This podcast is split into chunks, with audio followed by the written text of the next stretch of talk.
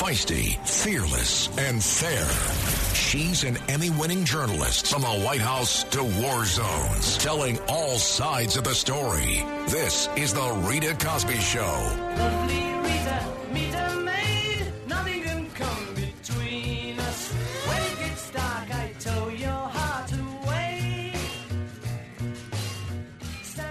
And tonight, I have just one question. Where is Uvalde Police Chief Pete Arredondo? Because he is MIA. And now we are learning that Uvalde, Texas police, of course, that's the scene of that horrible mass shooting at the elementary school. Now they're not cooperating with investigators. What the heck does that mean? How dare you not cooperate with investigators? In the last few days, they have started the funeral services that are going to go into much of the month of June because there are so many funerals.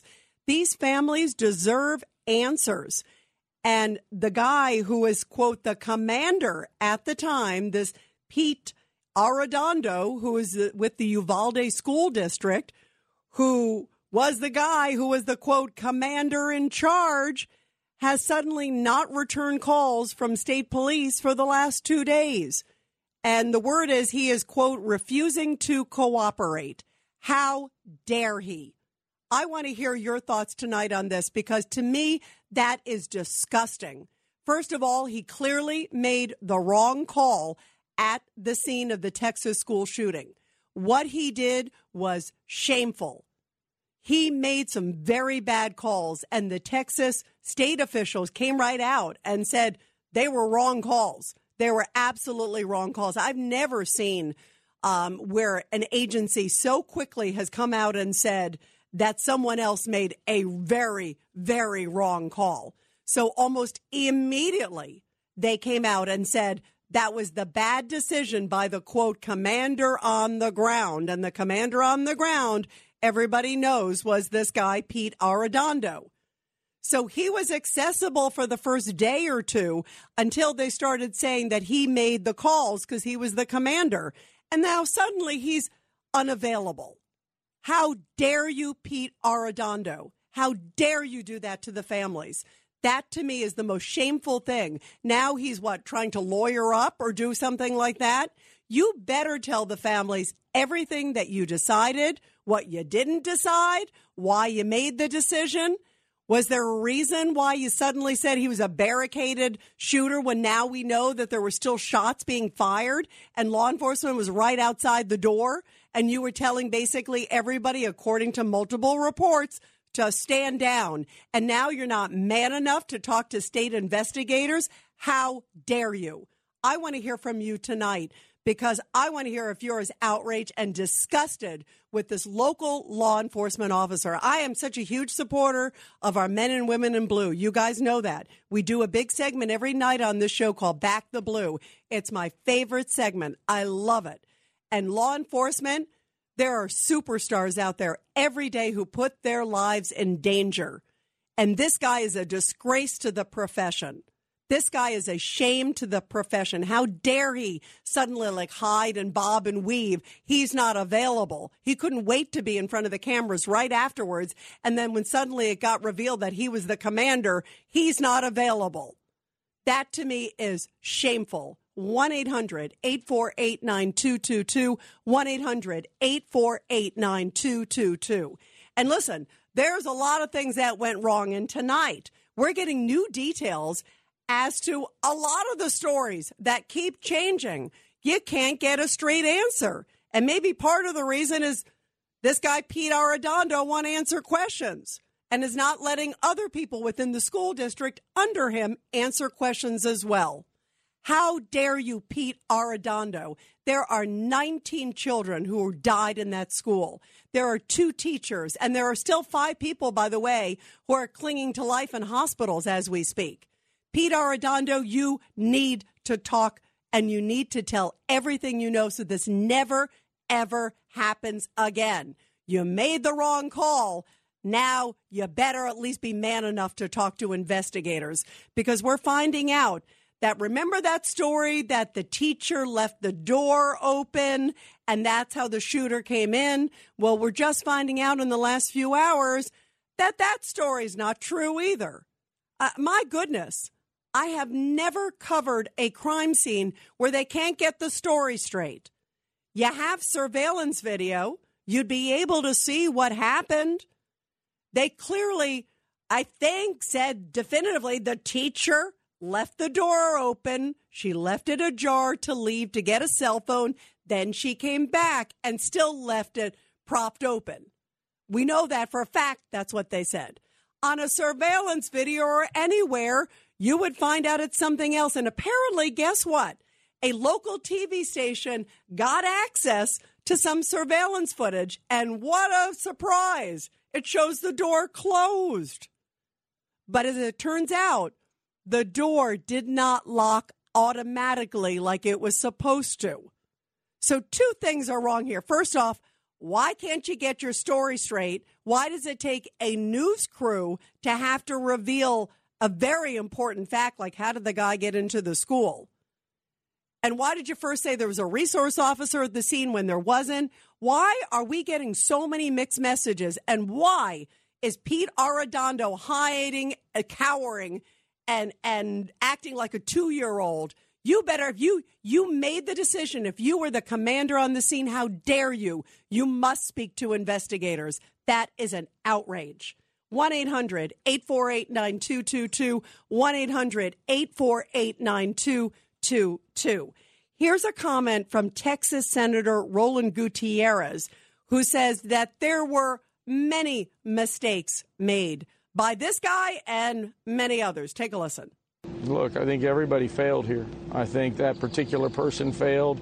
I think the next level agency that had more firepower failed, and the one beyond that that had more manpower and fire and, and, and ammunition failed and equipment. Uh, it wasn't until somebody at the federal government level, a CBP, finally said, "The hell with this, we're going in." Right. That should have been done 40 minutes earlier. We have one child that had that died from one bullet wound in the back of her in her inner back through her kidneys. She likely bled out. She might have been saved. Did you just hear that? One child had a bullet wound through her back, basically through her kidneys. She likely bled out, and EMS says she could have been saved if law enforcement had gotten there on the scene. That's why this is so important to know exactly what happened. And nobody in law enforcement, nobody in the school, nobody should be able to get a free pass because those families deserve answers.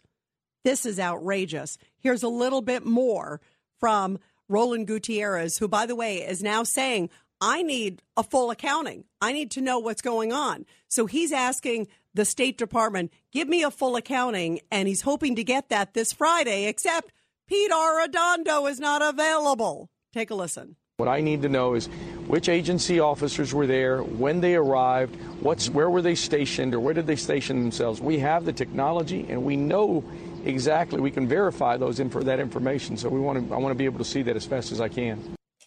And we are hearing now from some of the teachers who were able to escape inside, also who help students. One of them, this is a gut wrenching uh, clip with a teacher, Nicole Ogburn. Um, and she was on the Today Show this morning. Take a listen to her describing what she saw. I just kept hearing boom, boom, boom. It just kept going off. And what felt, it felt like an eternity that this was going on. Wow. Can you imagine being inside? And she said she tried to do what she could to help her students. Here's a little more. I've gotten text messages from parents telling me that I'm their hero. And I'm not a hero in any way. But I do love those kids very much. Uh, it is gut wrenching to hear that. And for that reason, the teachers and the students and the families, they deserve answers. Why can't we get a coherent story? Why does it take a police, you know, uh, dodging and weaving, one day saying there was a resource officer, next day there wasn't? Then they said the teacher propped the door open. She left it propped open. You can see that. Then suddenly, guess what? A TV crew gets the video And sure enough, the door is closed. And it turns out it didn't automatically lock like it was supposed to. Obviously, the teachers and others should be checking to make sure the door was automatically locked when it went behind them. But why were you throwing the teacher under the bus? What is going on here? 1 800 848 9222. 1 800 848 9222. Let's go to Phil on line one. Phil, this to me is one of the most confusing and most, uh, I just think, disingenuous investigations I've ever seen. Well, this is, I think this is a big black mark on that, on that police department and other, other agencies because they were totally, totally out of it when, when they responded to this situation. The whole, the whole thing boils down to the fact that 19 uh, lives of children and two adults, I believe, were killed. And what, what is unacceptable is the fact that they refuse to cooperate. You know what's going to happen? The bottom line of this whole thing is very simple. They're, the the whole county is going to get sued. The parents are going to get five or ten million dollars each, and that's the end of it. They just want to, sh- like they did with George Floyd's family. They gave him twenty-seven million, shut him up. You don't hear a peep out of them. Same thing. They think the parents are going to be quiet. Well, if these parents were smart, they would form a very large national group and try to get this because let me tell you, you've got tens of thousands of schools and you've got hundreds upon hundreds of thousands of school age kids in that in that age category. And they are right now in danger. And if the school wants to to cry and scream about, well, we don't have two hundred and fifty dollars a week to have a part time armed guard while the kids are in school, ain't that too damn bad? Yeah, I agree with you, Phil. I 1000%. And that's why it's important we know what happened, first off, to learn the lessons. And like you said, harden schools. Um, by the way, did you hear today, Phil, that President Biden does not want to, quote, harden schools? He wants to go after guns, but he doesn't want to do anything to, quote, basically fortify schools or protect schools. That to me is outrageous, Phil.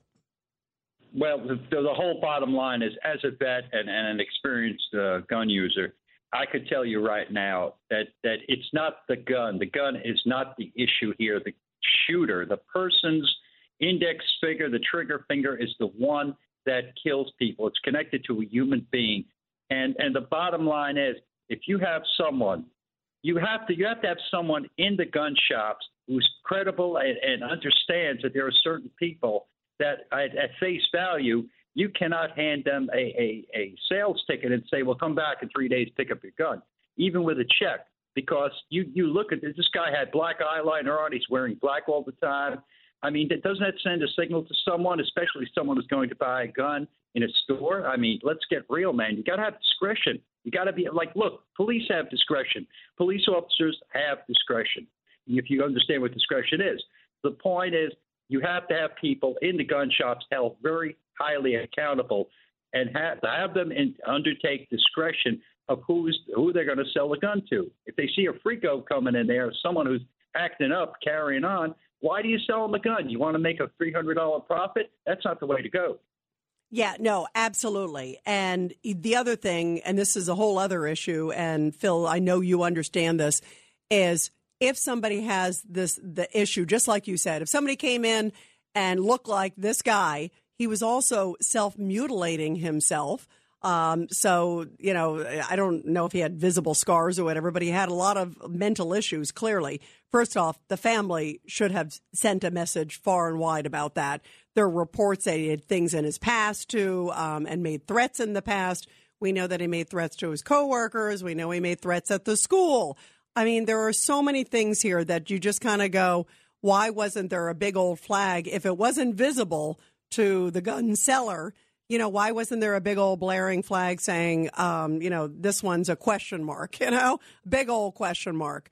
Uh, I mean, it, it is just, it's stunning, Phil. There are so many issues here. Um, thank you very much for the call. And Phil, thank you very much for your service, too. I know you mentioned you're a veteran, and I always love your call. Thank you so much. When we come back, what do you think of the fact that now the Uvalde police chief, he's basically the Uvalde school district chief, his name is Pete Arredondo, and he's not available for a follow up interview with investigators because guess what? The first one didn't go too well because he was the commander on the scene, according to everybody's reports. That was the one who made the call to basically stand down that it's a barricaded suspect. Meanwhile, 911 calls are coming in from students and teachers saying, please help, please help. I'm in a room full of victims. Please help, please help. What more do you need? And gunshots were apparently going off in the background, and there are officers right outside. And finally, Customs and Border Patrol said, to heck with this guy. We're going in. And they did, and they took the kill shot. They got rid of the gunman. But where is this guy? And what gives him the right to dodge and weave investigators right now? How dare he? 1 800 848 9222. It's the Rita Cosby Show.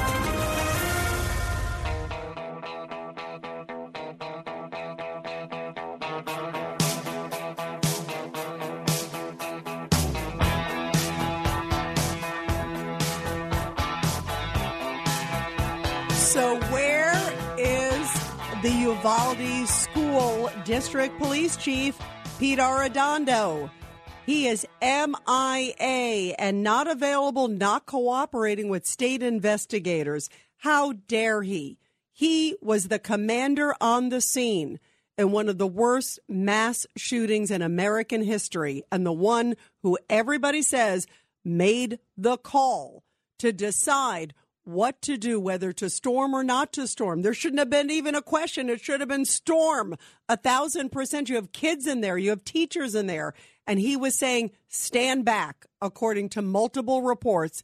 And he was chatty for the first day when everybody was saying how sad everybody was. And then when they suddenly said, wait a minute, it was almost an hour that police didn't storm. Now he's suddenly unavailable to state investigators. How dare you do that to the families? 1 800 848 9222. 1 800 848 9222. Uh, let's go to Jeannie on line eight. Go ahead, Jeannie. Your thoughts about where do you think this guy is, Jeannie? Hi, Rita. It sounds to me like this gentleman might be lawyered up. Yeah, that that's what I, uh, that was under- my thought under- too. Yeah, under the advice of an attorney, he's just protecting himself by not saying anything. And I just have a question for you, um, because I really don't know the answer to this. But was there windows in the classroom? I don't Do know. you know the answer to I that? don't know if in that particular classroom. Um, that's why I know in some of them there were because some of the kids got out of other classrooms through windows, but I don't know in that particular one because it was two adjoining classrooms and sort of like a like a bathroom area in between, and that's where um, he was kind of going between those two classrooms, and it was because the door was open to that classroom, the first one, and then he went to the adjacent one. I don't know in the two where he was firing. I assume not. Um, but I, I wondered that myself too, Jeannie. And and to answer your question about the attorney, I thought the same thing too, Jeannie. That I'm sure an attorney is saying it, or he's saying to an attorney, "Look, I'm in deep trouble. I'm the one who made the call to say stand back." And even the Texas DPS has come out now. I mean, this is extraordinary, Jeannie. I've covered you know crime cases, unfortunately, as a reporter for decades. I have never seen where law enforcement so quickly came out, and this was the Steve McCraw guy last week. I think it was on Friday when he came out in the press conference and said it was this guy was the commander and the decisions were wrong. They were clearly wrong. Because if you look at the textbook of how you handle an active shooter, an active shooter is basically always an active shooter. You know, and after Columbine, where they made a similar mistake, they said across the country, never again. And anybody worth their grain of salt knows that. And, and, the amazing thing about this guy, Jeannie, this guy, we're learning this Pete Arredondo guy had all this training. He went through active shooter training multiple times over the last few years. Specifically, like in his training schedule, it shows he did this, he did this, he did this. So he knows what to do. He's in, you know, everybody knows what to do across the country. There's not really basically a single law enforcement who said the guy did the right thing. And, and yet, this guy was available right away. I'd see his face. I remember seeing it all over the place right after the shooting happened. And you know what? There's a time where when an attorney it's appropriate to say don't talk and I understand he's protecting himself, but the families deserve to know. And he he deserves to he should talk. I don't care what his attorneys are saying. He he needs to come forward with the information immediately, maybe with an attorney, whatever the case is, but to sit and duck and weave, the families deserve better. Don't you think, Jeannie? Oh, absolutely, 100%. And one, just one more point is that we are such a broken society. You know, like why would somebody? We really need to think about and figure out why somebody would want to do what this young man did. Thousand That's- that's the percent. By the way, Jeannie, you you are absolutely right. There are so many issues here. We need to figure out what's in his background, what causes, why are we seeing more of them? Um, you know, what were the red flags that we're learning about in his background that were missed? Um, so it doesn't happen again. And we also need Peter Arredondo to say, why did he make this call so law enforcement never does this again? So many questions. We're going to continue more after the break. Rita Cosby is on. The Rita Cosby Show presents Back the Blue. And in tonight's Back the Blue segment, where we honor our great men and women in uniform, a powerful story coming out of Tuscaloosa, Alabama, where a police officer for the University of Alabama has been recognized for going above and beyond the call of duty in a very dramatic way. It's tied to an incident that happened back in May. Officer Albert Canzaneri never gave it a second thought about what he needed to do, and he saved a woman's life. He said he just happened to be in the area. The University of Alabama police officer heard the call and responded within a moment's notice. I happened to make contact with her, and she admitted to being tired of things. The female in distress was entertaining thoughts of suicide and jumped over the fence into a river in total darkness. So at that point, the officer said, I followed her over the rail and I took my patrol vest off, my belt, I took my boots off, and I was able to get into the water and I pulled her back into the bank. The woman indeed survived, and the University of Alabama later awarded this officer the Chief of Police Medal of Honor and gave him a nice plaque as well. He said, however, I am no hero. He said any police officer would have done it. I, it just happened to be my turn, and I was in the area.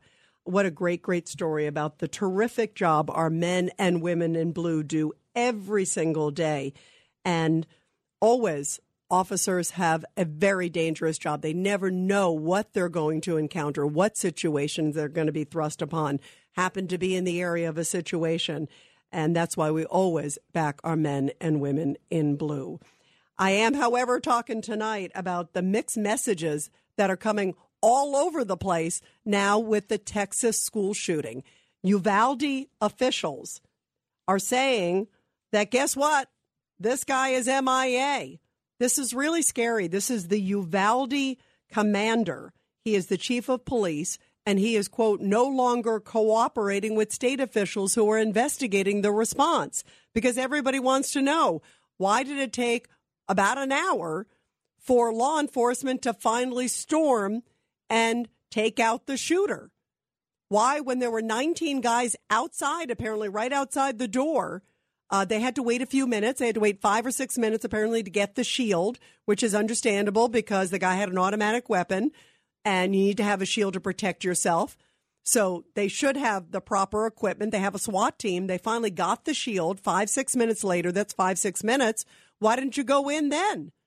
Nobody understands why. And everybody says the person who was making the decisions on the ground, whether to stay back, which is indeed what they say they were told, versus go in, was this guy, Pete Arredondo. And in fact, there are reports, according to this Texas state senator, Roland Gutierrez, he was saying earlier today that he's not sure that at any point that the commander said to storm that basically CBP, the Border Patrol, basically said to heck with this. You're getting 911 calls from kids who are in there and teachers that are in there that are pleading for help. We're going in. I don't care what you say, you know? So it doesn't even sound like the guy at any point said go in. And that is absolutely wrong. Whenever there's an active shooter, you have to run towards the shooter. You got to take out the target. Anybody knows that. That is policing 101 after Columbine. And now this Pete Arredondo, who is the commander on the ground, is suddenly, quote, not cooperating. And I agree with the Jeannie who had called before, who said that she thinks he's probably lawyered up. Shame on you, Pete Arredondo. Guess what? Those family members don't have the luxury of lawyering up. They don't have their kids anymore. You deserve to tell them why you made the bad decisions. Was it based on some fact? Is there something that we just don't know? Is there information out there that maybe hasn't come out yet? Or did you just make really, really bad decisions and now you just don't want to face it? That to me is shameful. Either way, you need to cooperate. He's a member of the community. He's been in the community. He's had uh, active shooter training. He went through like 18 hours one day in like intense active duty, you know, active shooting training. Then he went through another day. Then he went through another one, apparently one in the last year. All of these since Columbine, where the where the you know plan has changed. After Columbine, they said go in directly. You cannot wait. Everybody knows that. It's common sense because sadly, these guys keep shooting or children die. They bleed out. I mean, they're suffering there with their wounds. They're supposed to sit there. You cannot wait. You got to go in and take them out. That is a tough job for a law enforcement guy when you got an active shooter. You want to have the best protection you can, but you got to go in. And why did this commander, now that we're hearing more and more information, why did he not do it?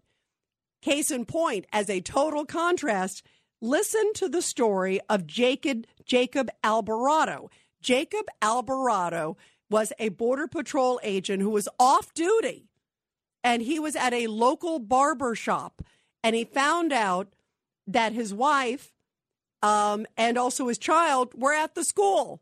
So what does he do? He says to the barber, "Hey, is that your gun over there? Can I get your gun?" He's about to get he's getting a haircut he's a time off. You know, you know, he wasn't on duty that day. Bar, borrows the barber's gun and goes to the school himself. Take a listen. My barber actually heard shots, or he thought he heard shots. He was coming through the parking lot and he asked me if I heard it. I told him so I didn't hear anything. I went went inside the barber shop, sat down, and then I can't recall if he received the text first or if I received it that there's an active shooter. There's an active shooter. Help. I love you for my wife. Wow. Can you imagine from his wife who's at the school, there's an active shooter, and then listen to what he did. What did you see and hear when you arrived? Um, just chaos. Uh, chaos. Everyone was trying to get to the school. People were trying to get everything situated. I was just trying to get towards my wife's room and my daughter's room. Can you imagine? He's an off duty Border Patrol agent and he borrows the barber's gun, according to reports, and then goes into the school to get his wife and child. And here's a little bit more of what he saw. You know, obviously, mm-hmm. there's a lot of scrutiny now of yeah, those actions yeah. and whether they should have gotten in. Did you ever have any occasion to interact with them at all? Um, at one point, at one point, I went, I was there at the door, fixing to go in, but once again, I didn't have any of my gear. It wouldn't be a, it wouldn't have been a smart move for me. All those guys had their gear and stuff. So he was ready to go in and charge, and then he gets them out, according to multiple reports, gets them out and gets them to safety. And then couple that with Pete Arredondo, who's the commander on the scene, who is MIA. 1 800 848 9222. Let's go to Charles on line eight. Charles, your thoughts about this Pete Arredondo guy who doesn't have the guts to talk to investigators? Hey, Charles? Yes. Yeah, Charles, what do you think of this guy? I just think he's a coward. I think that's the reason he didn't go in in the first place. This guy's scared to his bones, and he just he didn't go in the first place. And then he was all proud that uh, if it's done, he went in front of the cameras, and then suddenly his name came out that he might be in charge. He just dug himself back into his hole. Yeah, but shame on him, don't you think? I, I actually think he's a coward now that he's coming forward or hiding behind whether it's legal advice or or he's too scared to come publicly or whatever the reason is. These families deserve, and maybe there's information that we don't know. Maybe there's something, but Uh, I tend to agree with you, and I think it is absolutely shameful. How dare you not cooperate, you know, with law enforcement at this point when there's so many lives that were lost, so many mistakes were made. And to me, uh, for a guy who had any sort of training, and apparently he had quite a bit of training, but then he panicked at the moment, and he clearly made some absolutely despicable wrong calls. Um, Charles, thank you very, very much. Um, let's go to Joe, line five. Joe, your thoughts about this? Hi, am I on now? Yep, Joe? you, you are on, Joe. Go ahead. Well, I, I don't. I don't want to rush to judgment on uh, until all the facts come in. And I think the guy's. He, he may be a coward. People want to call him a coward, but he sh- he sure hasn't enough knowledge not to uh, dig himself into any deeper if he did do something wrong. And from what all the reports I've heard, this is all I've been talking about since this happened. I don't know that those police knew anybody was dead. There was nobody shot outside the building. The only one shot was the was the grandmother, and she's not dead. Oh no, Joe, Joe. That well, they knew for a fact that there were quote victims and that there were still some alive inside. We've even heard that from the audio recording of one of the students who was calling in repeatedly, calling 911. There were two students who were calling in and they were saying there's still some alive. There's still some, there's some that are shot. There's still some that are alive. So guess what? That means some are dead. That means You- some are shot. And if you're shot, you got to not be in good shape. So, but, but what I do agree with you, Joe, is that there was clearly a lot of confusion, but they absolutely knew that they had shot people. And in fact, if you listen to what they were saying early on, they believed everybody was dead in the class. That was part of the reason that they didn't actually go in. They didn't think there were, quote, any survivors. And then it came out on the 911 call that there were survivors. I, I mean, to me, it's like you can't have it both ways. I'm not saying you, but police. It, it's it is shameful. You cannot take a risk when you've got kids in there. Are you kidding me? And they still had students in there, and then they were calling 911, pleading, begging, help. I, I mean, this this to me is is malfeasance uh, times 1,000. Um, but Joe, thank you very much. Let's go to Susan on line three. Susan, your thoughts? Hi, yes, I'm. I've been kind of um, focusing on the situation with the door being propped open, which I I heard today that it was like simultaneously. Now he had shot up a funeral home very close to the school, and then they said that the school, um, you know, security guard that uh, had driven by him in the parking lot, and I want to know who propped that door open. Now, I think you mentioned that it was then closed and it was supposed to lock, but if it didn't close completely, like if it was just tiny bit ajar, it wouldn't, you know, connect. I mean, I, I have doors like that. I, I've been involved with doors like that where, you know, it will lock, but not totally. Right, it, but right. if it just stays open a bit, you can still push through. Who propped that door open? It was simultaneously with much of this um, chaos. Yep. And by the way, Susan, I'm going to answer your questions on a couple things. Um, first off, on the door, uh, we were told early on that a teacher left it sort of propped open to go get a cell phone, then came back and left it propped open. Now we heard just a few hours ago, you are absolutely correct, which is a whole other like now it's like they can't get their stories straight. Here's another one. Now they're saying, and it's because a TV station actually got access or saw some surveillance footage and it shows that the door closed. And then guess what? Lo and behold, law enforcement admitted, oh, actually, it did close. So the teacher didn't leave it propped open when she came back in because now there are reports. At first, they made it sound like the teacher was just kind of roaming around. Just, you know, it was sort of almost before the active shooter and not really any reports of any shooting in the area. Now, today, we're hearing that the teacher heard that there was this alert that there was a shooting by the school. First of all, you kind of don't really need to run. You shouldn't be running outside. That's obviously not the smartest thing to do. Uh, but she runs outside apparently to go get her cell phone to call 911 because she heard that there was some alert around the school or shots around the school because of that funeral home thing that you just talked about. So then she goes to get the cell phone. She comes back in, closes the door, and thinks it's totally closed. That's they were forced to admit that. Now, why don't why don't we know a basic fact like that? Why is that story changed? So so then it turns out that it didn't do the automatic lock, just like you said. Don't you think a teacher who's worried about an active shooter should have checked the door? I, I mean, that's to me astounding that she knew enough to not have the door propped open, but wouldn't you pull the door to make sure it's locked? I think she assumed it was automatically closed and it wasn't. And then the other thing, Susan, remember that you just brought up the resource. Uh, there's so many inconsistencies here. Um, the resource officer, first they said the officer had a shootout with the guy. Remember, like it was like Bonnie and Clyde in the parking lot. Turns out there wasn't even a guy in the lot and he drove by him, like you said, because he probably didn't know he was a shooter at this point. And so he drove by him and wasn't even on the scene and had nothing to do with the shooter. So it's why, why are we getting so many different stories on things that are really basic facts, Susan?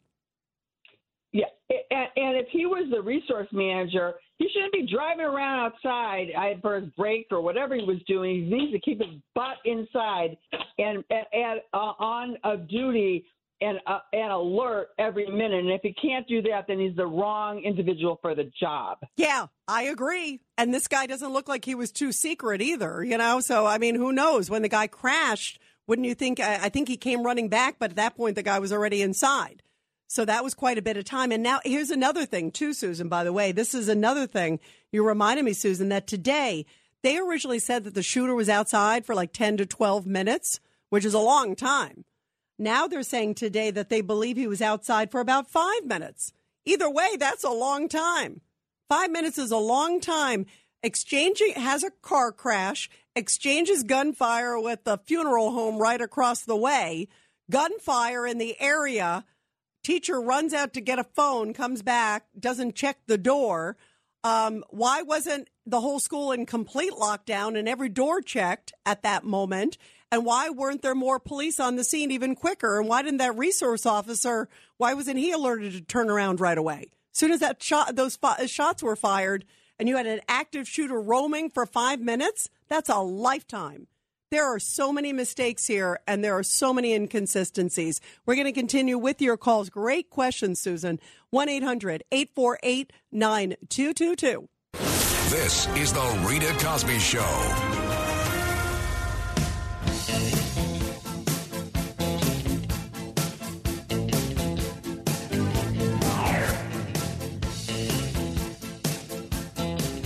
And we are talking about the Uvalde school shooting, and it is outrageous how many different stories we are now hearing that are very different from the first few days. Sometimes, you know, things in the chaos of the moment, but it seems like almost every story that was told to the public, and most importantly, more than any of us, but to the families that deserve to know what happened to their loved ones, why their young child or their wives who were teachers in that school why they died.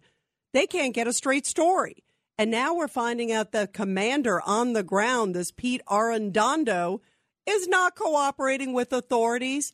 How dare he? So many people are critical at the response. And in fact, the Department of Justice has launched an investigation into the way this was handled. It's not a criminal investigation.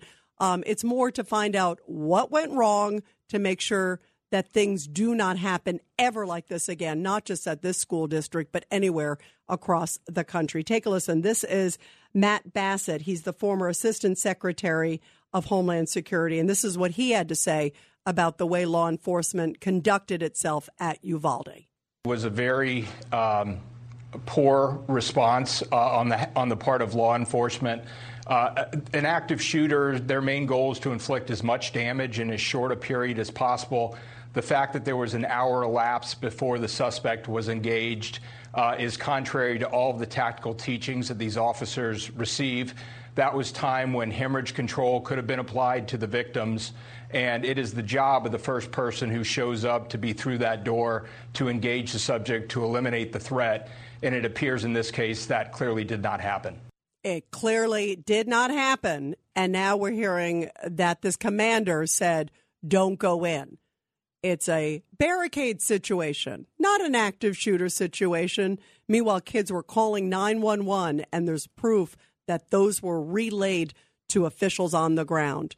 Shame on him. 1 800 848 9222. Let's go to Vincent on line seven. Vincent, your thoughts about this? Hi, Rita. Great show. Uh, my concern was I think all these cops that were standing outside the school you know, they were community cops. I can't understand why they would stand down knowing that these people are their neighbors and there could be their families in there, could be their neighbors' kids in there. Why would they not, you know, barge in anyway and listen to somebody telling them to stand down? You know what, I mean, it, Vincent? It concerns me. That That's that's a great point. Um, because you're right. They they know a lot of them. And in fact, there was one of the guys who was an EMS guy sadly, when he got there to the scene, it was one of his children um, who had been killed. Um, so you're right. The, it's a small town. It's a small. It's seven square miles. Um, so everybody does know everybody. Um, I think, and again, we don't know. I'm just surmising. But from what we've heard so far, if you can believe any of these stories, because everything seems to be out of whack, um, it seems like this commander on the ground who had the authority told them stand down because it is a barricade situation. Let's try to figure it out. Let's get more equipment in. Let's get more this. Let's get a strategy. Let's plan. Let's this. You don't have time to plan. When you got an active shooter, you don't have time to plan.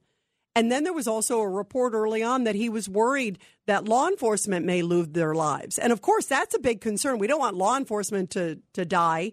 We don't want anybody to die. Um, but if they don't go in and charge, who's going to do it? And just like you said, ultimately, what happened was the Border Patrol guys finally said, to heck with this guy, we're going in. But maybe they were scared of the commander. Maybe the commander was ordering them and saying, I'm going to fire you if you go in. Who knows? I mean, we don't know what the discussion is because this guy won't cooperate. But that's a great point, Vincent. Bravo. That's a great, great point. Let's go to Mike, line eight. Mike, your thoughts about this? I don't read it. Yeah, you know, th- there was no sense of urgency right from the beginning, right to the end. What hit all the guys, all the police officers knew the commander. They knew what was going on. They knew how he was going to handle it. They should have ran there with their underwear and freaking a gun and a handful of bullets and taken them out right then and there. They, I, I hold them all responsible. They should have broken the rules right from the beginning. They they stood outside. They probably all formed uh, like uh, like a committee, like uh, they had to put on their uniforms in a certain way make sure their belt buckles were fitted. They had their uh, all their equipment, uh, you know, uh, from A to Z, you know, all in and and, and for perspective and all this bull crap. I've seen it time and time again as a first responder, and it makes me want to throw up. All right, they should have went there with their freaking underwear, no shield, no nothing. They should have blew the freaking lock off with their handgun and went and got him. I agree. By the way, Mike, I feel your passion too. It's like you know what? Sometimes you got to break protocol. They're hearing gunshots. The kids are calling 911. We're going to continue with your calls after the break, everybody. Feisty, fearless, and fair. She's an Emmy winning journalist from the White House to war zones, telling all sides of the story. This is The Rita Cosby Show. I know your name is Rita, cause your perfume is smelling sweet. Since when I saw you down on the floor. Guitar. And more heartbreak coming out of Uvalde. Today, Four services were held for children that were killed inside Robb Elementary School, including for Amerie Garza. She was that little 10 year old girl, remember, who was courageously calling 911 to help save her friends, and the shooter then killed her. Eh, eh, you know, we've seen her face over and over again, and today she was laid to rest. And for those who endured the unimaginable and survived, like teacher Nicole Ogburn, she says she thinks about that moment every single day, what happened inside that school, and will for the rest of her life. I can close my eyes and I see that image of him and that gun walking up to my school. And it haunts me, but at the same time, I have told myself I will not live in fear. And I want to do that and teach my own children that you can't live in fear. And now, many people in law enforcement around the country are reacting to what clearly were major mistakes made by law enforcement on the scene. And again, uh, latest news that this commander on the ground there somehow isn't able to cooperate with authorities. How dare he? This is the local Uvalde school police chief who's in charge of the school district who assumed command on the ground and basically, according to multiple reports, never gave the order to go in and to breach and go into the classroom. Uh, it is outrageous, and now law enforcement around the country are condemning him for his lackluster efforts. Take a listen to Florida Sheriff Grady Judd, and this is a Polk County, Florida. Take a listen to how he describes the situation. The door was apparently propped open or left open or unlocked. We we know that it took about one hour before there was a response. That's 59 minutes, 59 seconds too late. You know, at the end of the day, we know that shootings, these active shooters, are done between zero and five minutes. The mm-hmm. police response is plus five minutes. We also know that active shooters don't get to change it to a barricade situation. When you go in shooting, even though you pause, it doesn't mean there aren't injured children or people lying there. Once an active shooter, always an active shooter. Push in, save lives, neutralize the threat. Once an active shooter, always an active shooter. Go in and charge. What the heck were you waiting for? And why was this commander so docile after he actually took a whole bunch of active duty training? The families deserve to know. Is there something that people don't know at this point? Why are you suddenly unavailable? You couldn't wait, it seemed to be in front of the cameras right after it happened. And now, when the questions are tough questions pointed at you, you're MIA. Shame on you. And Florida Sheriff Grady Judd said, Guess what? If this happens in Florida, the guy's going to look like Swiss cheese. He's talking about the shooter. He said the shooter will look like Swiss cheese. Take a listen. We train for that. We expect that. And I can tell you this I want them to shoot them, shoot them so much that you can read the local newspaper through them, neutralize the threat. Wow.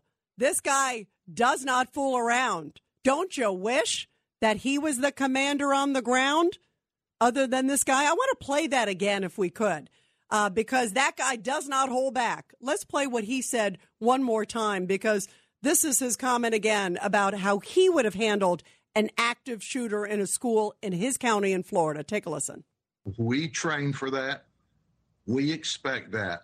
And I can tell you this I want them to shoot them, shoot them so much that you can read the local newspaper through them, neutralize the threat. Wow. He says that there is no mincing words with these kind of people. And you just heard what he said. Those minutes, that time is critical. You cannot hold back.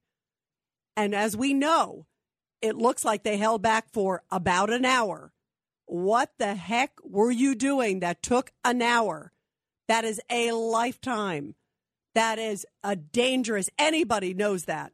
And this local commander on the ground is now not cooperating. How do you read that? I read that that he is cowering in some corner. Shame on you. Those families didn't have that luxury. 1 800 848 9222. 1 800 848 9222. And if you didn't understand Grady Judd the first time, this is what he said at a press conference reiterating how he would handle an active shooter like this if it happened in Florida. Now, if you have trouble understanding that, let me give it to you in Polk County vernacular. This is the last thing you'll see before we put a bullet through your head if you're trying to hurt our children. We are going to shoot you graveyard dead if you come onto a campus with a gun threatening our children or shooting at us. Wow, that guy is hardcore. But guess what? That's the kind of commander you need on a scene when you've got some crazy madman like this guy. You need a commander who does not hesitate, who doesn't wait, and charges full steam ahead and shows no mercy. I mean, and no wait time. Anybody who is in law enforcement knows it. And I want to hear from you guys tonight, too, who've been in tough situations before. Do you like what Grady Judd said in the sense that you have to full throttle charge and show no mercy? Because this guy showed no mercy to those kids in the school. Those kids in the school were helpless, they were unarmed. And any equipment that law enforcement had was 20 times better than any of the kids or the students or the teachers had in the school. They had nothing. And that resource officer, who apparently there was some fable that he had a shootout, was nowhere to be seen. 1 800 848 9222. 1 800 848 9222.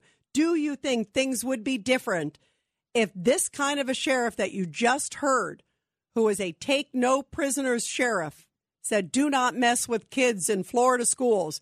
We will come for you. That's the message that every shooter in this country needs to understand that there will be no gray. You can't have this. Should we go in? Should we not go in? Should we do a red flag? Should we not do a red flag? There cannot be any gray. We have to protect our kids in schools. 1 800 848 9222. Uh, let's go to Dave on line seven from North Carolina. Go ahead, Dave. Yes, uh, I'd like to offer some solutions, but first I'd like to say that the big, that this whole thing is caused from a failure of our system and the American people in general. How is that, Dave? Explain that. How's that?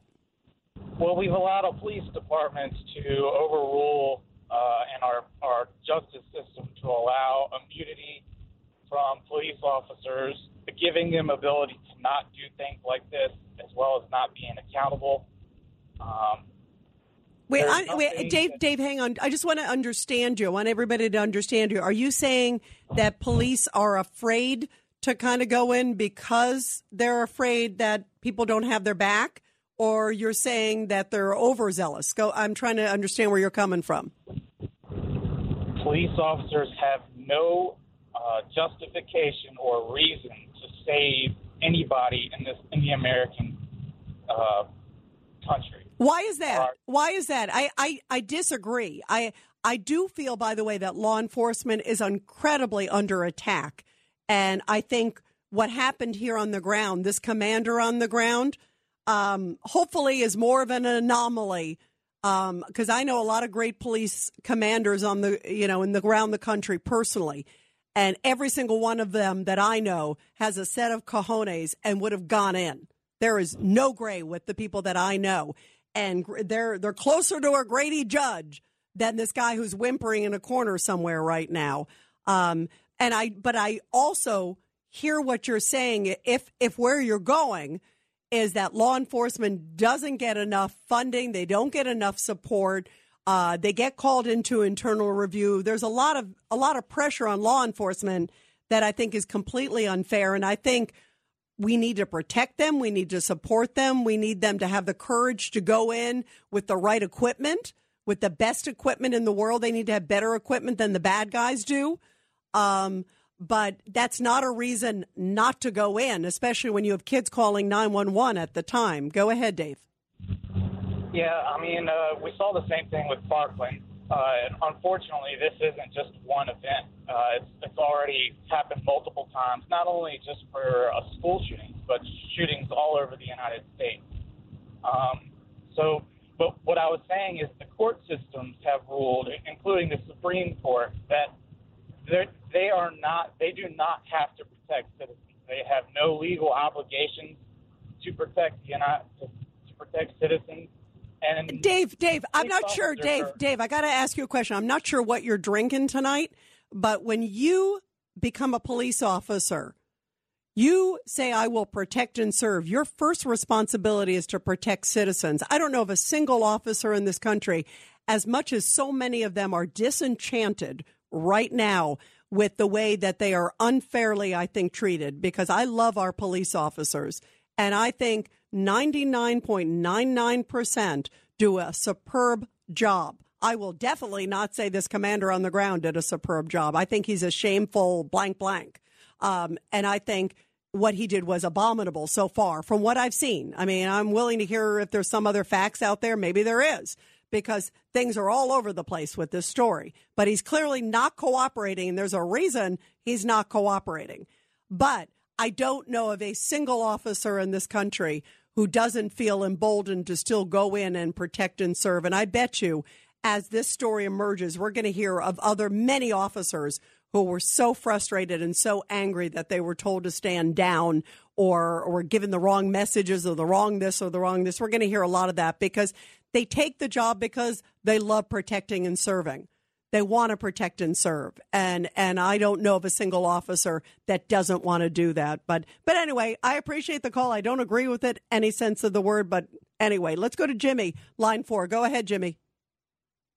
Hi, Rita. God bless you for all you do. Thank um, you. And I just want to say, like, all the rhetoric, there's, it's tough to judge them now. Um, I think bureaucracy has held back the praise men. I think that 99% of those gentlemen there wanted to go in there. They couldn't because of big government. Um, but it's time. Or, or, or maybe remember- Jimmy, Jimmy, it may be as simple. And I agree with you, by the way, that I'm sure 99% did want to go in. Um, what I, what it could be as simple as a guy who made a really bad call, not even bureaucracy, but somebody above them who said, uh uh-uh, uh, do not go in.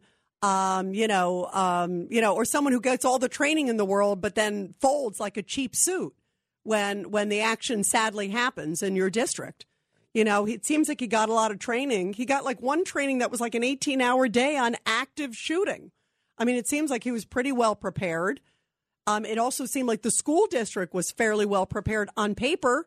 If you look at their website and on paper, yet they didn't even check to make sure the door was automatically locked. Now we're finding. I mean, there's all these mistakes that are like security 101. And and this guy may be folded like a cheap suit when the pressure finally hit. Because no matter what training, you know, I don't know if anything can really prepare you for something as horrible as this, but that's when you need to go laser focused and say the most important thing is to save those kids and those teachers' lives.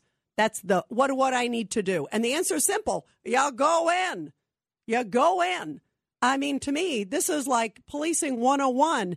And that guy now suddenly isn't cooperating with authorities. Jimmy, how do you make of the fact that now he's suddenly unavailable to talk to authorities? Shame on him, Jimmy. That is proof positive he knows he did the wrong thing. It is, but but he shouldn't. question. He should not have the luxury to be able to hide and cower. No, you know, not whatsoever. Out of his thing, the previous caller, Mike, like I said, I would storm in there. But I said to you call screener, as I did the other night, I just really want to reiterate that it's time, you know, the remembered families, these poor slain children, and that the communities please rally around them families, do their laundry, cut their lawn, do the things that, that the community should do to support these poor people. They're numb right now. And they don't care about dishes in their sink. They don't even know what cutting a lawn is right now. If their community, they hear this, please, people, get around them, rally around them, people, and just give them love. Offer them everything you can do because that's what matters now. We can all jump up and down about what's going on, but what matters is take care of these poor families who are just in such pain right now. By the And way, Jimmy, reason I- Jimmy, beautifully said. Because absolutely, that is the priority to do whatever the community can and, and the country can um, to help them um, and do whatever gesture. By the way, I, I heard a story that an anonymous donor has paid for all of their funerals. Governor Abbott announced that an anonymous donor literally is paying for all of their funerals. Um, and there are other people who are talking about um, helping the family. There was a big GoFundMe that raised, I think it was over $2 million um, for one of the families. Um, things like that to me just are unbelievable. And you're right, anything, you know, whether it's just bringing over food or helping um, to do anything they can to help these families, that is the priority. 1000% and they also deserve answers and they want answers because there's there's grief and there's a lot of anger there on the ground too and a lot the fact that they can't get a straight answer is outrageous is outrageous Um, Jimmy, thank you. Beautiful call. 1 800 848 9222. This is The Rita Cosby Show.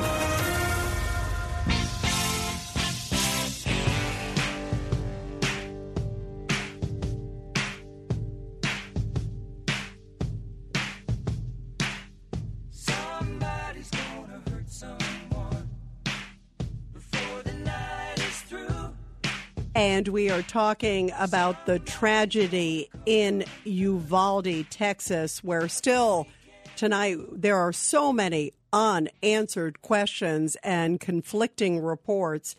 And this chief, Pedro Pete Arredondo, who is the commander on the ground, uh, is not cooperating, according to multiple reports, with investigators who want to know why he made the call to stand down and not tell them to charge. And Florida Sheriff Grady Judd said, There is no gray. When you have an active shooter, the only thing that will stop him is law enforcement. Take a listen. The issue clearly is that you have to go directly to the shooter. Now, ideally, you have the programs and the systems in place when somebody sees something or hears something, they say something, and you find this active shooter long before he arrives on the campus. But once he does, you have to mm-hmm. engage him immediately. And MSNBC doesn't know so much about what they're talking about, but that's not unusual. If they did, they could create the training program and we'd never have another active shooter. And he says the only thing that stops an active shooter is a good guy with a gun. And yet, in this case, we're hearing that they waited an hour and now the commander on the ground doesn't seem to want to cooperate. Shame on him. 1 800 848 9222. 1 800 848 9222. Let's go to Al in Michigan, line three. Go ahead, Al. Your thoughts. Ah, thanks, Rita. Yeah, my thoughts is it's totally unacceptable. I'm sickened. I'm a retired state trooper here in Michigan, and shortly after the Columbine massacre, the entire state of Michigan, with all municipal agencies, county and state, uh, developed what we called quad training, and the whole aspect of approaching a, a school shooter was you enter immediately with a with a quad, with a group of men, two officers point, an officer on each side, and an officer covering your rear. And you're going in there, clearing room by room, looking for this SOB. And when you see him, you shoot him just like the sheriff in Florida said. You feel like guy like Swiss cheese. This isn't a barricaded gunman. This isn't something where you sit back and you wait, you try to negotiate. These people, these animals, are solely in that school for one reason to kill as many kids and as many people as they can in the short amount of time. There's no negotiation. It's you enter immediately, you do your quad, you clear room by room until you find this SOB and you kill him. The sheriff is exactly right. You know, Al, you bring up a great point about the um, the quad, like sort of going from, and also different directions too, because the one thing that police have is there's more of them than the one shooter, even if he has a lot of firepower. Um, you know, you go in, you distract him, um, you get him, and just like you said, you know, uh, guys who have great training with some sniper training, you take them out. I, I mean, that and that's what ultimately happened. It was a BORTAC agent, one of the sophisticated guys from the Border Patrol, um, these this elite unit. Um, what do you make of the fact, real quick, Al, that this guy's cowering in a background and the guy is not coming forward now, not cooperating apparently with authorities? Real quick, Al. Real quick, he's a gutless wonder. You know, he's a gutless wonder. It's so important that you have competent and uh, leaders because police is semi-military. It's a quasi-military organization. Michigan State Police, we acted on orders and we followed orders and we didn't hesitate. Well, Al, bravo to you. By the way, bravo, bravo, bravo. I, I 1000% agree with you because the key is to protect our kids.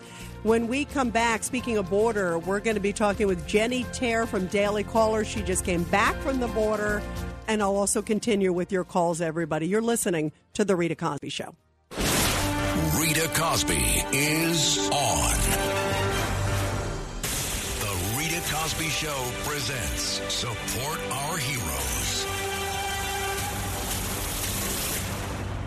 And in tonight's Support Our Heroes segment, Florida's first all women honor flight set off today for Washington, D.C., where 100 veterans, more than 100, will be treated to a grand tour of the nation's capital. Retired U.S. Army Lieutenant Colonel Heath Davenport, who spent 25 years in the Army, said the historic occasion serves as a reminder of how far we, as women of service, have advanced in society. He said, It's always cool when you get with other vets, but these are all female vets. And you've got some that say when they came in, women weren't exactly welcome with open arms. In fact, a number of them were asked, Hey, was your husband in the military? And they would say, No, no, no, it was me. During the honor flight to Washington, the 109 female vets will visit war memorials, monuments, and also attend several banquets in their honor. What a beautiful thing and a beautiful way to remind them and also to remind them also how far they have come and a great, great tribute to our women in the military and also their families that went with them. Well, we are talking about the border now. And of course, we know that a number of National Guard have been there at the border, protecting the border, because boy, are things a mess. And our next guest knows it all too well because she just came back from spending some time at the border. She just got back a few days ago. And that is great investigative reporter with the Daily Caller, Jenny Taer. Uh, Jenny, great to have you here on the show. Thanks so much for joining us. Thank you for having me. You know, Jenny, you've done some great work there at the border. You just came back and you had some really stunning observances that where they're coming from. First off, kind of tell us what you saw and where most of the migrants are coming from and what are they saying about Title 42? Yeah, so I was in the Yuma sector in Arizona, and this is an area that's seeing a lot more migrants coming from outside of Central American countries. And that's exactly what I observed there. It was kind of like finding a needle in a haystack, which is not usually the case when I've been down to the border during uh, my previous trips. So it was mostly migrants from South America, Eastern Europe, and South Asia. So when I went out, I would encounter migrants from anywhere from the Republic of Georgia, India, Colombia, Russia, Chechnya, Belarus, uh, only one group from Guatemala. So it was definitely a different um, kind of change we've seen in the border and an area that's especially overrun right now. When I was there, it was about 1,500 people a day. So this was last week. Um, and when you mentioned Title 42, only a couple dozen of these migrants are getting returned to their home countries under Title 42 because of the allowance of them to claim fear if they claim fear, they're allowed to stay. I actually talked to a lot of the migrants that I met um, still on my trip, and I've been following where they've been going. Um, I know that the sector is really overrun right now, and so we've kind of seen that um, as I've communicated with them about where they've been sent by Border Patrol and obviously observed when Border Patrol picked them up and how long they all waited, which spanned from hours to days. Wow. So why are they? Why are so many being released? Um, uh, what's going on? Is it just that's the policy that's basically being told to them? And how frustrated are Border Patrol agents with the Biden administration policy at the border? Yeah, Border Patrol agents tell me that this is not the job they signed up for, and they're extremely frustrated by what's happening. Basically, what they've been doing and what I observed down there is they are processing. That is their entire job right now. In fact, areas that should be manned around the border are not manned. I barely saw any agents along the front lines. And I also barely saw, actually, did not see agents manning checkpoints. So there are checkpoints when you drive in and out of the border sectors. Um, they're a few miles away from the actual border. And they're also ensuring that no illegal activity is exiting, no one's smuggling anything back and forth through those checkpoints. Those were completely unmanned, and that was both in the Yuma sector, which I went to, as well as the Tucson sector, which I ended my trip at. That's really scary, you know, when you think about it. Um, one of the things, too, and I'm sure you saw this, um, that the head of sort of Border Patrol was just giving like a slice, and you saw this firsthand, Jenny, um, from the Rio Grande section.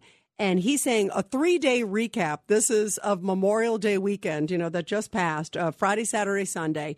Said, this is what happened. Three day recap 131 pounds of fentanyl, which, as you know, that's a lot of, that's very deadly, uh, toxic uh, chemical. And 131 pounds of it, that's an enormous amount. 26 pounds of heroin, 13 pounds of meth, 22 water rescues, 10 sex offenders, three gang members, one fugitive wanted for murder, three agents assaulted. Uh, that's like, you know, that's like, uh, hey, that's just a typical weekend. I mean, that's frightening what's getting through. And these are the ones that they get. Imagine what they're not getting, Jenny, as you know. Exactly. And that's something that unfortunately U.S. Customs and Border Protection has not been transparent about with the media, although today the Del Rio sector Border Patrol chief did release a number, actually also from the weekend, of gotaways, which was over 1,600. Um, so I'm not sure why they're choosing to release these numbers because it shows that there are issues with enforcement. Um, but again, they they won't talk with the media about it. That's a big problem with uh, CBP right now. And uh, again, it's frustrating for the agents. There are some brave ones that will speak uh, with the media anonymously, and they're extremely frustrated. And the reason that they choose to speak is because that they believe that people should know about what's going on because it, they know it's going to affect their communities. Uh, you know, these migrants I talk to, they're going all over the country. Many of them go to Florida, many of them go to New York, New Jersey, California. And, um, you know, unfortunately, there's a very sad side of that story where many of them continue to pay off their debts in this country. And that affects the whole of this nation because there are so many different issues that come from that. And, you know, it could it, it, many of them relate to crime. Many of them come from that. So, for example, in Oklahoma, we see illegal marijuana grows that are being operated by Asian crime groups, uh, kind of like these Chinese cartels. I actually did see a group of men from China. Um, I couldn't really speak with them about what they were doing because they only spoke uh, Mandarin, but you know that was another thing. I was very curious about some of these groups that were coming here for safety, had really no one here.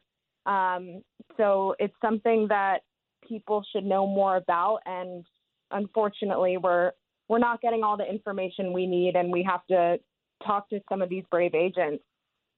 Yeah, absolutely. Those guys are doing just unbelievably heroic work in the middle of like unbelievably difficult circumstances. And, you know, they're outmanned. There's so much happening. What about with Title 42? What is the sense? Because we know the federal judge stepped in. You were just there at the southern border, uh, Jenny.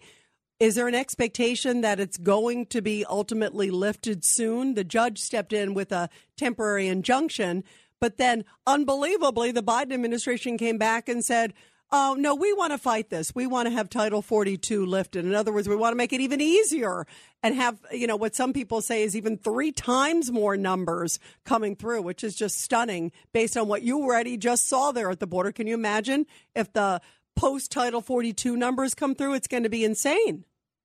Right. That's actually why I planned to go down there at that time because we thought that Title 42 was going to be lifted last Monday.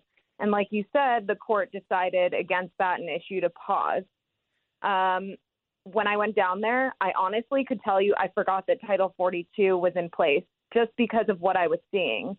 And because of how many people were getting processed, the numbers we saw of people that have been allowed in versus how many have been sent back recently under Title 42. So, just to give you an example, from May 21st uh, the Yuma sector saw around 1,200 migrants um, encountered. Uh, only 23 of those were sent back. So I'm assuming that the numbers are similar because this has been ongoing for a few weeks where they're seeing so many of these countries, so many people from different nationalities, like I saw come in, um, and many of the migrants I've talked to, following their uh, crossings, their time in Border Patrol custody, their release to non governmental organizations. They've been released into the country. They're working on getting flights to where they're trying to go. Yeah, and and listen, I always say to people, you know, obviously they should be doing it legally. I don't blame them for wanting to come to America. It's the greatest country in the world. Um, but it has to be done in an organized fashion and a secure fashion for our American citizens, and they have to be vetted and it has to be processed. And you know, the remain in Mexico clearly isn't happening, and who knows what's going to happen with Title 42. Um, thank you so much, Jenny. We really appreciate your help and your firsthand insights of what's going on in the border because we have to secure our country and our southern border is pivotal. It has to be secure, and it clearly is not. And you've seen that firsthand. Thank you so much for joining us, Jenny. Thank you. Thank you. Great work. Um, Jenny S. Taer, Jenny S. T A E R, by the way, on Twitter and social media, because you can get some great reports from the border from her. She has been there many, many, many times, and our thanks to her. Let's continue with your calls, everybody. 1 800 848 9222. 1 800 848 9222. Let's go to Larry on line six. Larry, um, your thoughts. You just heard about the border, and we've also, of course, been talking about Uvalde and the Texas school shooting. Your thoughts? Okay, I'm going to talk about the Texas school shooting. Um, at the beginning, you, you said an interesting fact that might bear on the fact that this police chief has uh, decided to clam up uh, and change his story several times. I, um, you said that it took about five or six minutes to get the shield. Uh, but then we heard from uh, the Florida police chief who said it's an always active uh, shooting scene, meaning that the, and, and said that the shooting usually takes place between the first in the first five minutes. So, so this police chief, after he got the shield, he probably figured if there was shooting, if there was active shooting, the kids are probably all dead. So to save face, maybe I will change it to a barricaded uh, situation because he didn't have the guts to go in without the shield. That's probably uh, obvious from the very beginning. Whether he had the guts to go in with the shield is speculative, but I think he decided at that moment he's going to change it tactically in order to save face because he knew the kids were all dead. He's not stupid. He knew the kids were probably all dead when there's an active shooter in there. Although, although Larry, uh, the, the, two things. First off, the shield, yeah, um, we're told from reports it took about five to six minutes to get the shield because the guy did have, you know, a high power weapon. Um, yet that that time is critical. Some people would beg to say you just got to go in. You can't even wait for the shield at that point because it is such a, a time crunch and so pivotal. That's one. Two, the other is they were getting 911 calls, Larry. That's why anything that he says right now to say that, oh, I thought they were dead, because I do think that that's what some of the initial reports were that they were saying he was saying it's a barricade situation. In other words, it's contained. And in the area that he was, we basically don't think they are alive. But yet it's in contrast to now what we know is a fact. We know that 911 calls were coming in from students and teachers in the classroom saying there are some that are alive still that there are victims that are alive, including the ones who were calling, obviously. And we know that that was relayed to police because of the dispatch calls. We haven't even heard the 911 calls because those are going to be really hard to hear. And those will probably come out publicly. They always do. So when those calls come out, you're, you're going to have to brace yourself. I'm going to need like 20 boxes of Kleenexes to hear those young kids begging for help. But we know for a fact that dispatch was saying we have a child inside. They're they're calling and they're victims inside that are still alive. And that's what was relayed to police. So he can't say that they weren't alive. And shame on him. How dare he make the decision, you know, that that they're not alive, you know? I mean, don't go in. I mean, how does he know? He doesn't know. And second of all, we know that that's a lie right now. So go ahead, Larry. Well, clearly, clearly, you know, this this particular police uh, contingent was not trained. They were not ready enough to have the shield on hand right away. Then they would have no excuses. But without the shield, they could, you know, I mean, even the even the border patrol uh, team that came ultimately and went in, They use the stack method with a shield. So nobody wants to go in and ta- nobody's going to take wants to be the first one to take a bullet. I know all these police chiefs. But get, but guess what? bravado. That's but that's what they're hired to do, Larry. Because because guess what? Somebody's got to go in. What are you going to like flip a flip a coin and say who's going in? You don't have time. You have kids in there. You have unarmed kids and teachers. The most vulnerable among us are in there sitting ducks. Guess what? That's what they're paid to do. Then don't be a police officer. Then you're in the wrong profession. I'm not saying you. I don't even know if you're in law enforcement, but you should not be in law enforcement. I gave the analogy last night, Larry, that there's a house on fire. You know what? And you got people screaming for help in the house saying, Save me, save me. What are firefighters supposed to sit outside and say, you know what? I'm just going to let that house burn because, God, I could get a burn on me if I go inside. It's a dangerous job, but that's what you're paid to do. That's what you're paid to do. Larry, go ahead. I'll give you the last word. Okay, okay, good. At some point, though, okay, uh, uh, your point is well taken, but at some point, we have to turn around and point, point the finger at society. These these maniacal Republicans, the 18 year olds today, are not the same ones that were brought up in the 30s, 40s. What does that have to do with Republicans, Larry? this is not a political get- issue. Shame on you for bringing politics No, into no, it. Go ahead. no, Shame my- on you. How my- dare my- you? You don't understand my point. My Rita, are you there? Yeah, I'm there. I'm trying to My- figure my- out. my- you're you're my- talking in no, circles. my point is this. My point is very simple. I'm not bringing politics into it. I'm saying at some point we have to present law enforcement with a different set of facts. We can't keep replaying, play it against Sam. No, the you need. Guess what? Guess over what, again. Larry? Two things. Guess what? You do need to play it over again because we need to make sure this never happens again. The families deserve that, and American school kids everywhere deserve that. That's one. You're the one who suddenly brought up Republicans out of the blue, which was the weirdest thing I've ever heard. The assault is- weapons, the, the, the, the crazy addiction to assault weapons. What about the Okay, crazy addiction to crazy people? Listen, Larry, I think, by the way, I think actually right now both sides need to come together to come up with some comprehensive solution. I don't think this has to do, I think right now people need to put their politics and their egos aside and all these crazy things that have prevented them. And I think right now there needs to be something that's common sense, but it can't just be guns, guns, guns. Because what about the guy who pushed the person on the subway the other day? He didn't have a gun. What about the person who slashed someone the other day? They didn't have a gun. We need to figure out, we need to look at comprehensive issues. Yes, maybe there are some things in the gun arena that people, all sides can agree on. But you also have to look at mental health. For some reason, Democrats on this one trick talking point, and you're the one who brought up politics. We need to put politics aside and save our kids. I'll continue with your calls after the break, everybody. 1 800 848 9222. It's the Rita Cosby Show.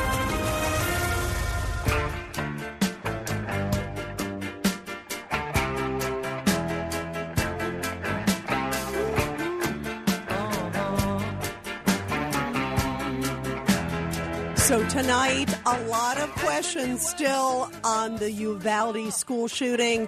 The commander on the ground is, quote, suddenly unavailable and not cooperating with state investigators who want to know why they basically gave the order to stand down and wait over an hour to go into the school. Are you kidding me?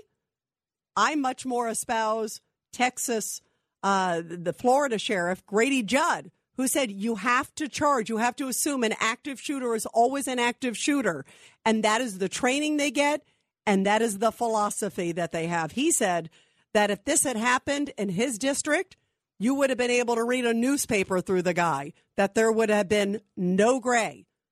And he said he would have been, quote, graveyard dead. That's according to the way he says that he trains his officers. And he is disgusted with the fact that now this commander is not cooperating with state investigators. How dare you? The families there on the ground deserve answers. It is outrageous. Let's go to John on line six in Pennsylvania. Go ahead, John. Yeah, I'm pretty disgusted on that last caller bringing politics into it too.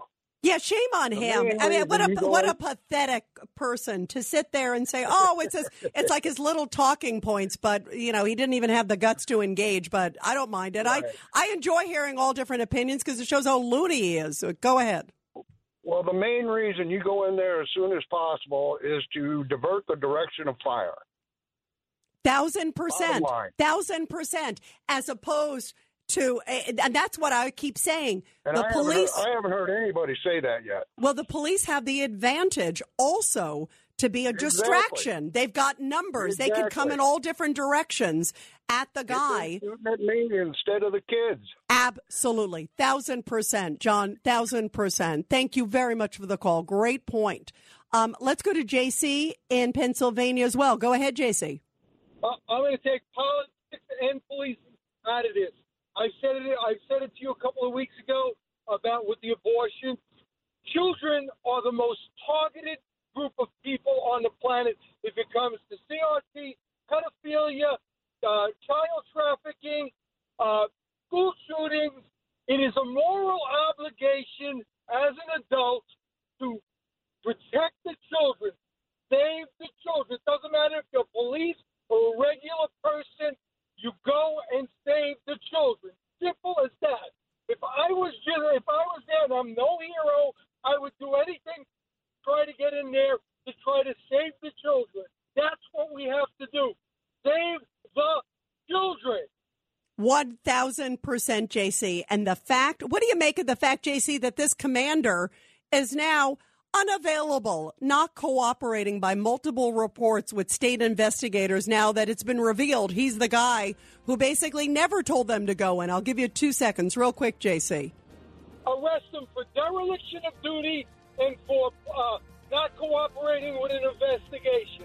Arrest them. I agree. Throw the book at that guy. And by the way, a couple people brought up the Parkland case. Remember, the commander on the ground there basically was removed very quickly. Same thing should happen to this guy. Shame on him and shame on anybody who didn't do the right thing. This is Greg Kelly for Priority Gold. What does it mean to be America's precious metals dealer? It means that you're in touch with the hearts and minds of those who love this country, value our freedom, and want to protect the future. Priority Gold is that precious metals dealer. They've helped thousands of Americans back their retirement with solid gold and silver. Call Priority Gold at 888-506-6439. Receive free shipping, free storage, a free investment guide, and one of the best purchase experiences in the industry. Call now or go to prioritygold.com.